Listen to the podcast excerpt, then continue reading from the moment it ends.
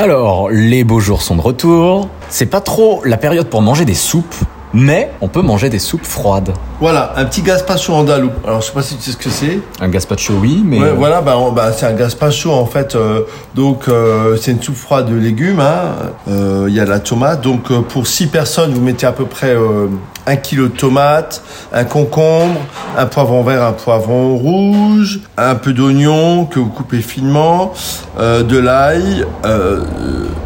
Quatre tranches de pain que vous trempez dans le lait. Donc, vous coupez tous vos légumes, vous les lavez, vous les coupez en morceaux, vous salez au gros sel. Vous y rajoutez votre pain qui a trempé dans du lait, votre ail, vos oignons, de l'huile d'olive, du poivre, le sel, j'ai déjà dit.